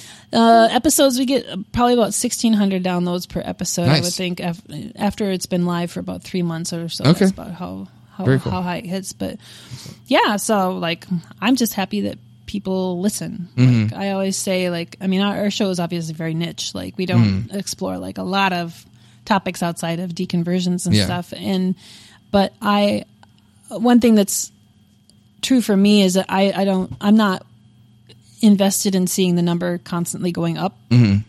Like I, I do want to talk about the show so that people who want to hear Yes, it can absolutely, hear it. yeah. And I also want people to stop listening when they're done Mm-hmm. because a lot of people get done and they just they're I'm good. Like I really don't need to process this anymore. Yeah. And I they don't need to like they don't need to feel bad about like if they know me personally they're Mm. like I don't want to listen to the show anymore. Yeah, that's move on, live your life. Yeah, right. I'm still angry, so I'm going to be here talking some more. I'm still angry. yeah, so I think this is just going to keep happening. Uh-huh. But yeah, like that's that's how I see our show. Like Mm-hmm. it's never meant to just grow indefinitely. It's just meant to be there as a resource for people. for sure. Yeah. It's a beautiful way to approach it. Yeah. Do you think that, um, and this is a very interviewee type question. Ooh. Yeah, but uh, do you think that your um, that your relationship with uh, that your maybe that your worldview regarding the lack of existence of God, or like, or, or even just regarding religion, and your relationship with uh, the concept of sexuality, do you think that those are conclusions? that you would have arrived on, or, or even that the anger or that your your emotional reactions to either of those things, do you think that that's fully dependent on your conditioning and your background and stuff like that? Like, I, I'm not asking, would you believe in God, but like, would would the term God even be in your head? Like, would you be angry at God or at the or not God? Like, you at the church or at um at, at, at religious institutions, or, or if you were presented with the concept of religion, do you think you'd have the same reaction that you do now as a blank slate, or is it is it fully a reaction to your conditioning? That's a really abstract abstract question, but I guess I'm asking: Would you be? How about this? Would you be? Do you think you'd be poly without Oh. the bag, or not, I don't say baggage, but without the? Um, Got it. Got it. does that make any sense? Did I articulate that? No, I all? understand what you're saying Okay. now. Like, would you have arri- would I would have arrived arrived where you're at? to the place that I'm Yeah. at with sexuality, which is mildly fringy, without the antagonism of Christianity's puritanical Nailed it. culture? There it is. Well, yes, Thank you for- Marie. Thank you for asking that question, Marie. You're welcome, Marie. I'm just gonna. There's gonna be an awkward point where I just I word for word ask the question that you just asked. I'm gonna re-record it after and you then leave. just like dip it down so it like Yeah. it sounds like your voice. exactly. Yeah. Yeah. I have a hard. I have, I, I I have a hard time uh, putting words together sometimes. So No, thank you for helping. Legit, yeah, and I'm I'm pretty good at trying to restructure so that's Yeah. totally works. Thank you. Would this have happened had I not been treated like shit in religion? there it is. There it is. Um, putting into your own vocabulary. I like that. That's- What? Yeah, usually my trying to ask you. vocabulary includes swear words. No, I'm. I don't mean that specifically. I oh just no, mean I'm just laughing because that's I just Yeah. like swearing a lot. Yeah. I fucking hate swearing. J- Fuck right? Yeah. yeah. Fuck that. It's the worst. Um, um, I don't, I don't know the answer Yeah. to that. I probably not. Like, I don't think if I had not been fed purity culture, I still would have deconverted. But if I had not been fed purity culture, I might have had a healthier view of sexuality, and that would have been enough Yeah. like sufficient enough Mm-hmm. that I would have probably just been okay with whatever relationship I ended up Mm-hmm. in. Um, yeah, I don't think I would Yeah. be here Mm-hmm. were it not for Jesus. So thank you, Jesus. If he wasn't your ex boyfriend. yeah, yeah, my ex boyfriend who was never real to begin with. Yeah. Wah, wah, wah. Yeah, no, I don't think so. That's an interesting Mm-hmm. question, but I never really thought about it. 'Cause I feel like a lot for my in my experience, I can say that this is true for me. I've noticed patterns where it's like, oh, I'm attracted to that thing maybe because it's a reaction to something in my past, you know, or and maybe I'm getting a little bit Freudian or whatever. But I feel There, like there is no. I mean, so I have a bachelor's degree in psychology, Mm-hmm. but that was ten years ago. Still, however, none of us are blank slates. okay, Not even from the day that we're born. So there is no like, no, there's nothing affecting me. I'm actually responding to this out of. Mm-hmm. Out of what? Like out of your blank slateness? No, you're not a blank slate. Mm-hmm. You never were. You've got, at the very least, you're born with all these genetics that are informing you, and then Yeah, you're yeah. conditioned from day one, the way that you were born. Or You're you conditioned from- that- yeah, yeah. There's, there's everything is feeding into everything. There is no like, no, I just this is who I am at Mm-hmm. my core. Not like we're yeah. This is a discussion about kind of about free will, Yeah, or right? nature but on a nurture a little bit. biological, Yeah. yeah, but on a Uh-huh. like a Yeah, biological yeah, level. yeah. But yeah, no, that's really interesting. yeah, yeah. asked and answered. Yes. so no, no, I would not. So yeah, I'm, Yeah. I'm, but I'm happy to be here, mm-hmm. and I'm always looking for the next thing to destroy. Mm-hmm. So I don't Nice. know what that's going to be. What all have you successfully destroyed thus far? Religion. Um, serving the patriarchy. Um, monogamy. Um, giving a fuck about what other people think. Uh, I've. I don't know. What are you working on destroying that you haven't destroyed yet? That's an interview question.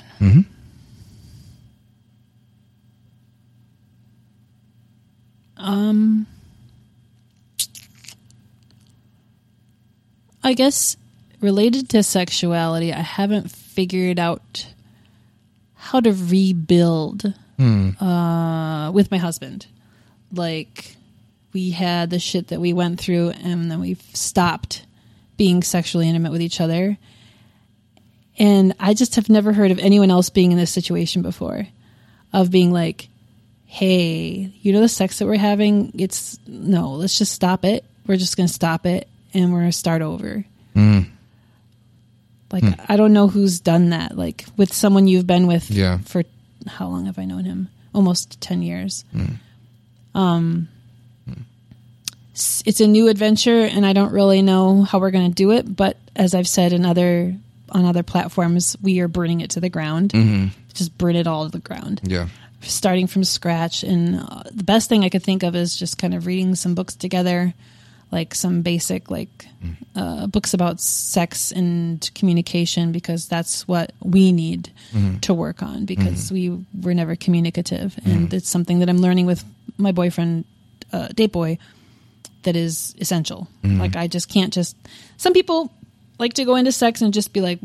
"Blah," And they just like they're very intuitive and animalistic, and they just kind of do what feels right, and they have no problem saying or like signaling or just doing what they want to do, and it's very intuitive. Not me, like Yeah. no, like I need to talk it to death. Sure. just talk it to fucking death, mm. and he's that is not something that he's made for. So like, yeah, that's something I still figuring out, and I'm mm-hmm. also still I'm still trying to figure out what I want to be when I grow up. Yeah. because like mm-hmm. my 40 hour job thing is not fulfilling. Mm-hmm. And ever since i got involved in the show in november i can't even tell you like conversations like this are just um so satisfying to me and life giving to me like i'm gonna be on a high for like the rest of the day because i got to talk about sex and death for a Yeah. while like this this is what i'm made for to have these conversations like You're I, good. at You're great at it. I, well, that's because I'm only I'm talking by myself, like dominating you. But but you're interviewing me, so Yeah, okay. exactly. If it was That- that- different, I yeah, would let you. that's talk the more. format. This is true. Yeah. This is true. Um, yeah, it, it's I don't know what to do with this. Like finding out that I have a strong voice about this when I haven't had a voice Hmm. before, that I Mm-hmm. didn't feel like I could use my voice. I didn't feel like I had anything to say that was helpful to anyone. And then I got on the show, and it turns out I have a lot to say. Hmm. And it turns out that people really resound with it. It turns out that some of the things that I'm learning are challenging a lot of people. Yeah. Whereas I thought I was just a fuck up just trying to survive. And now people are like, no, you inspire me. And I'm like, what the fuck is happening Mm. Yeah. here? Like my world is being ti like turned upside down. Mm-hmm. And now I'm just feeling like, I, I just don't think I can go into work every day and just like schedule appointments for Yeah. 40 hours a Right. week. Like, how can I do this full Right. time? Yeah. Yeah. Yeah. Well, that's see. That's where the, the sponsors come in. I guess. See, that's the problem. I guess. That's the problem that we face as like a lot of podcasters. fucking work. I know. I know. I mean, who's going to pay me to talk about sex and death? Like, really? Like, what sponsor's going to do that? There's that like Adam and Eve sponsor I hear in some podcasts. It's like some like sex toys and stuff. I don't know. Do you own? Um, are you comfortable owning the fact that that people respond to your voice? Like, are you are you comfortable being like, yeah, I am an important voice. Yeah, I do affect things. Is that hard to swallow? Dep- yeah, it depends on the day. yeah. Sometimes, yeah, I'll be like, yeah, because I'm a fucking badass. Mm-hmm. Yeah, because I think about things in ways that a lot of people don't, and I push through a lot of fears that a lot of people don't, which makes me mm, more intimate with the darker tougher parts of humanity that I think a lot of people don't get to. Yeah. But then I already like when I say that I'm like, eh, do I really want to like go there and just Yeah. like like it's, I don't think it's like this thing from religion like where I, I don't want to come off as prideful, but I also like really try to stay away from making blat- blanket statements or saying things in a black and white way. Sure. So uh, I don't know. There's some there are some people who like what I say. There are some people that don't and have stopped listening because they think I'm bragging about sleeping with a married man. So I don't know. Some people like it, some people don't. Yeah. and I'm glad that some people like it. It feels good when we get feedback. Um, some people don't like it that Cass doesn't talk as much in the show anymore because I talk Okay. and I'm not exactly I'm not a sidekick. Your co-host, not a sidekick. I'm a co-host Yeah. and I have a lot to say and so I don't know, it's complicated. Mm-hmm. I don't know what I think. It's yeah, you you hit a little uh, a little button. Like not like not like shut up, s- stop making me talk about You're the one who this said button. open book. I wouldn't have even asked that question. No, yeah, you can ask whatever you want, but yeah, it's um, I'm yeah, it is. I I think what is it called the um, faker? What is it called? The thing where the complex where you're afraid that you're a, a false, that you're a faker. Hmm, I don't know. No, it's fuck. Someone is gonna. Someone's listening in their car a week from Screaming now, and- being like, "It's called this," Yeah. and I'm like, "Okay." Let's make up a new word for it. How about? Uh, faker syndrome. Sounds good. Yeah. That'll work. Is it spelled with a PH or an F? PH. Yeah. Said two white people. Let's appropriate Cultural that. appropriation, yeah, baby. take that. Also, you guys are all staying in prison, but we're gonna just take your culture. That's fun. Yeah, that's really fun. Yeah. Oh yeah, I like talking about racism too. Mm. That's really fun. I like talking about yeah, cuz people people like to talk about racism. White people Mm-hmm. like to talk about racism with their neighborhood black person Yeah. or their token black person. They need to not do that. Yep. They need to read a book. Mm-hmm. They need to shut up. And they need to listen. I agree. And Just like guys shouldn't talk about. Uh, I don't think I should talk about like abortion and I Things like love talking to men about the Me Too movement yeah. because there's a lot of. You should really cut me off at any point. This is going to be a three hour long show. I got another hour. Okay, Um, I might take a cigarette break, but we can keep talking. that's fair. The the there's a lot of men have opened up to me about the Me Too relation, Me Too relationship, Me Too movement because they are uncomfortable with some of it and they have questions and like insecurities or doubts about how it's all playing out, but they don't feel like they can say anything hmm. because women will chew off their heads and just become very hostile and reactive. yeah. And I find that dynamic really interesting. And so I've had the opportunity to talk to a handful of men who have questions or concerns or criticisms about the Me Too movement, but don't say anything because they're like, there's no way that they can, they're, they're, they're, they just get their heads bitten off. And Yeah. which is interesting and fair, kind of. It's complicated. Very com- nuanced again. Yeah, again. it's very nuanced because women do not owe it. I, I know uh, I'm just acknowledging again using very cis het terms, but women do not owe it to men to explain misogyny, mm. to explain everything that Me Too encompasses, which is misogyny, which is sexual harassment, which is rape culture. It is not our responsibility to explain that. And when a man expresses ignorance about it and criticizes it, I think it's uh, one of many valid responses to bite off his head.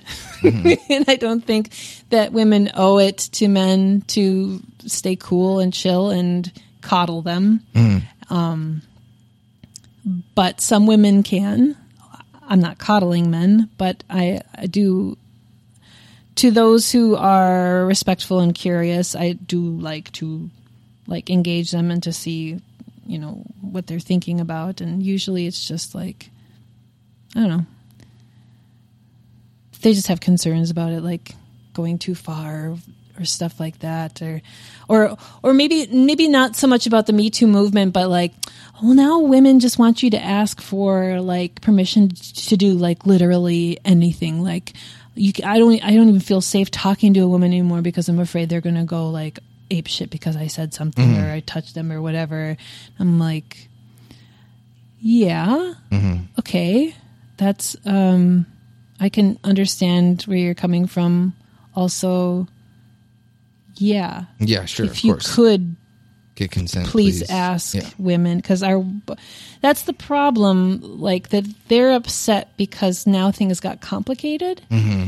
where it was just assumed before that you know all I'm all I'm doing is just touching your back like this is just a very friendly thing it's obviously very friendly we're in public I'm just touching your back also but the woman's like I didn't say you could touch my back this is a again back to autonomy back Yeah. to things that belong to you and things that don't um my body belongs to me. If I don't want to have it touched, that is the rule. Yeah. That's that's the end of Sure. the discussion. Of course. And and so when these men are frustrated about now they're going to have to think in nuanced terms. They're. Mm-hmm. going to have to communicate. They're going to have to get consent. They're going to have to figure out a new way of being Sure. because it's been different um, up to this point, and women have not wanted it to be this way for a long time, and they're, course, yeah. now, that- now that their voice is getting a lot louder, um, thanks to many brave women who have come out um, and shared what has happened to them. But and those are bigger things, right? Like the Yeah. Harvey Weinstein shit is obviously atrocious. Yeah. But then it gets down into the finer things. And again, this comes back full circle for me about education, about sexuality and the communication there within. Like, I think men keep fucking up because none of us are educated about how to treat each other consensually. I think more so now. I think in schools, we're talking more about that stuff. Mm-hmm. But, um, I mean, go back and watch anything in the 80s, like all the movies and stuff, like mm-hmm. Revenge of the Nerds. There was a rape scene Yeah. there that was like seen as like awesome. Mm-hmm. That's not the only example of that either. Oh no. No. No. No, and it's it's seen as funny, like it's seen as like it's no big deal or like that the woman is grateful because it was actually like really good sex. That's what mm-hmm. happened in the Revenge of the Nerds. Mm-hmm. She thought it was her boyfriend and it wasn't and then she was just like super stoked that it was really good sex or mm-hmm. something. So yeah, the media and that's that's rape culture. Yeah. While we get in, into the nuance of that, I, there's something that frustrates me, and of course, I don't. I don't have like this is the silliest. It's just confusing to me. So, I I have just two examples. Well, I have maybe three examples where I I'm I think kind of similar to you in that I want to talk through things in the sexual experience. And that doesn't uh, turn me off in any way. If anything, that turns me on more is to know that both parties are fully engaged and into it. Yeah. Um, and so I've been frustrated. Uh, I have a friend. Uh, we were, I guess, maybe if you're going to use the term like friends with benefits, um, a young woman who uh, was very, very, um, I- you know, she would call herself very feminist and like she went to, to Oberlin College and was like very progressive and, and forward thinking and stuff. And, but then a couple of times when we would have uh, sexual experiences together, she would be like, I just want you, like, if, if I, if I had any hesitation or, or was like, here, you know, are you cool with this? She'd be like, I want you just take me, like, like, don't ask me. I'm like, I, well, I'm not really comfortable with that, just personally. Would but she say that while you were having sex or not not dr- before? like yeah in in in initiating she'd be like i like just take i just want you to just to throw me down just take me But when she told you that, was that while you were not in a sexual engagement? it would be like maybe i'm initiate like maybe I go, like I'm kissing her and then Oh, yeah, see, that's not the time to talk about sex dynamics. yeah Anyway, I'm sorry. But well i'm just saying like but and then this kind of ties into like i, I once had a, a similar experience with a, another uh female who who would like want me to just like she's like would tell me before fully beforehand before any uh, engagement started happening that sh- that she would like wanted me to like to choke her and things. And it's like whatever your kink is is fine, but like to me, it's just like I one I'm not into. One I'm just going to go fully flaccid if I were to do that, which again like that is a personal preference or whatever, which is fine. But like I it's it's- I, th- I feel like it is it is amplified by by um it's hard to disown that to disassociate that I think from rape culture when when that's coming to the surface. It's like like how I don't know. And I, I'm just it's frustrating me. I'm not I'm even taking a stance one way or the other Yeah. but it's just like it, it is really nuanced and it's like it's fine to be what into what you're into but like asking someone to to do something that if seen from the outside would look like a non-consensual interaction is just like it's not just like oh yeah I'd be into that but I but I don't want to because it looks bad it's just like that to me is just a, a turn off and of course that's a preference Yeah. but it, it's- yeah it's just I can see the dissonance for Yeah. you. Yeah. Yeah. And that's, um, yeah, that is complicated because some people, some women do have like rape fantasies right or like, that's kind of what I'm dancing around yeah, yeah, they do. Yeah. And there's nothing wrong with that. And that also doesn't mean that they deserve to be raped. Right. And it also does not mean that, see, the difference, the difference, there's nothing wrong with them wanting that. We can have a discussion about why they have that um, fantasy and where that comes from. But ultimately, if that's what they want and it feels good, doesn't fucking matter. Right. You're not their ther- not you, but yeah right right right the partner is not their therapist to try to figure out where is this coming from Sure. is this healthy but if your partner says that that's what they want that's what they want Sure. and um, i can see how that causes dissonance as uh, a man who's trying to be an ally for women Mm-hmm. um, in the me too movement you're like yeah definitely don't rape people unless they tell you to Yeah, Like- yeah, and I- yeah, and, it, and there's dissonance in, in that, like like you said. But I don't know. I, I just maybe I maybe what I'm saying is I can't put myself in the mindset of a guy who uh, who apart from being like I'm just doing this because or not even a guy a person who is like I'm, I'm doing this because my partner wants it and it turns me on to turn them on. I don't. I cannot just put. I'm not saying it's wrong. I just can't put myself into the mindset of someone who'd be like, yes, she wants me to choke her. I'm like that's Yeah, you don't have to be Yeah, enthusiastic about it. Sex can be whatever you want it to be. Sure. There can be things that you can that you um, agree to do that don't turn you on, but that you do for Right. your partner. There could be those things also that you that disturb you so much that you don't you can't do. Like it sounds like you have this little line that you're not sure like if you're comfortable going there or not. Um, and you don't have to. yeah. Well, I- You don't have to go there. and I and for me every time it's been like I like that's the end. like I, I can't do and I express that it's not like oh it's it's fucked up that you want that it's just Yeah, like I can't judge, I can't do that and that's super fair. Yeah, right, And it's. Mm-hmm. good to be honest and and yeah, I'm yeah. I don't think there's anything wrong with either. either yeah things. no I yeah Yeah, it's just like we were talking about before, like showing up in an autonomous way where your partner would say to you what she's interested in. She puts it out and she says, This is what I would like. Mm-hmm. And then you say, Here's what I can put down. I'm not seeing a whole lot of overlap. Right. I don't think. Yeah, no, that's good, yeah. We're not going to, but. But you were both honest with each Mm-hmm. other, and and the important thing is that you don't compromise on what you're really actually comfortable Mm-hmm. Right. with. Otherwise, it's going to cause resentment and a lot of shit that I went through with my Yeah. Mm-hmm. husband, basically doing shit I didn't really want to do. right for But sure yeah, that's that's a very complicated yeah thing. Right. Mm-hmm. Yeah, I could see that for sure. yeah But that's I mean it's a really common kink. Like, yeah sure yeah But and then that's that's the interesting part where it's not like you can't just go up to your partner like and be like, "Yeah, I need you to pretend to rape me tonight." Like things like that need a lot more talking about. yeah And assuming that you consent to it, that you're interested in exploring it with your partner, it requires a lot of talking, like doing that kind of thing. And Mm-hmm. For that's sure. that's what I've learned a lot with this new boyfriend of mine because he's very articulate and communicative, and he's more sexually experienced than I am. Mm. So he's had more um, opportunities to articulate these kinds of things, and he's ve- he's a sex nerd. Like he Hmm. just like learns a lot about this stuff, and Mm-hmm. like he's just a connoisseur of sexual understanding. And so like I've been under his tutelage and been learning a lot. Um, but yeah, it does it does require a lot of communication.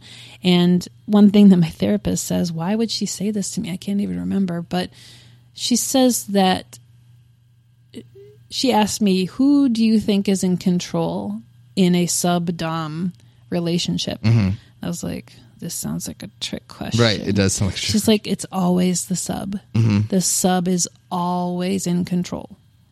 Like, and that's that's what we're talking about. Like, there might be rape fantasies, but sh- she, in this scenario, mm-hmm. she's in charge mm-hmm. because you've talked about it. You've talked limits. You talked out the fantasies. Mm-hmm. You, you don't just do it. You Right. you talk about it, and that's why it's consensual. to fully just play devil's advocate here, Yeah. and I hate. I feel gross even asking this question. Bring it. What What if it's his rape fantasy?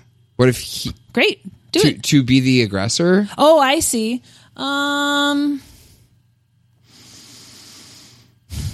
I could see if a woman is not into that, that she'd feel pretty uncomfortable, Yeah. potentially, if he brought that up. But if they are in an open and communicative relationship, there's nothing wrong with him saying that. Right. There's nothing, in my opinion, there's mm-hmm. nothing wrong because it's not rape. Right. Mm-hmm. It's not. Mm-hmm. It's two consenting people playing a scene. They call it scenes. Like Sure. you've seen. And of course, it does. Like you, said- I think you alluded to earlier. Um, there are. It, I would naturally have the reaction of having questions of like, well, why is that? But like, but again, you're not their your partner's therapist. You know. Yeah. I mean, are they someone who's safe? Do you think that they're going around raping other people? Like there's some people who are dangerous and they're going to want to play out that fantasy, but the big question is when you say yellow or red, Right. do they stop? Mhm. Yeah. Exactly. or do they keep going? Those are Mm-hmm. going to be red flags, you know. But you're going to pick that up on other things, like if if they, you just need to kind of learn if they respect boundaries. Yeah. They respect boundaries in all these other areas of your life, the odds of them respecting boundaries within a, a, play, a playful situation, Mm-hmm. a rapes uh, fantasy in a sexual environment is probably pretty good. So, like, it's just kind Mm-hmm. As long as safe words are respected and everything like that. yeah, like I wouldn't like if that was something I was into, I wouldn't play that out with someone I didn't really know. Oh, yeah. Like cuz that requires a lot of trust and yeah, you just I mean you really have to be communicative and really trust your partner and talk things Mm-hmm. out. In my opinion. Again, this is all what I think Right. about sex and the one thing I've learned is sex is not intrinsically something. Yeah. It's not intrinsically anything. Mm-hmm. It, it doesn't need a penis. It doesn't need a vagina. It doesn't need to have a penis in a vagina. It can be whatever people want it to be as long as it's ethical and consensual. Mm-hmm.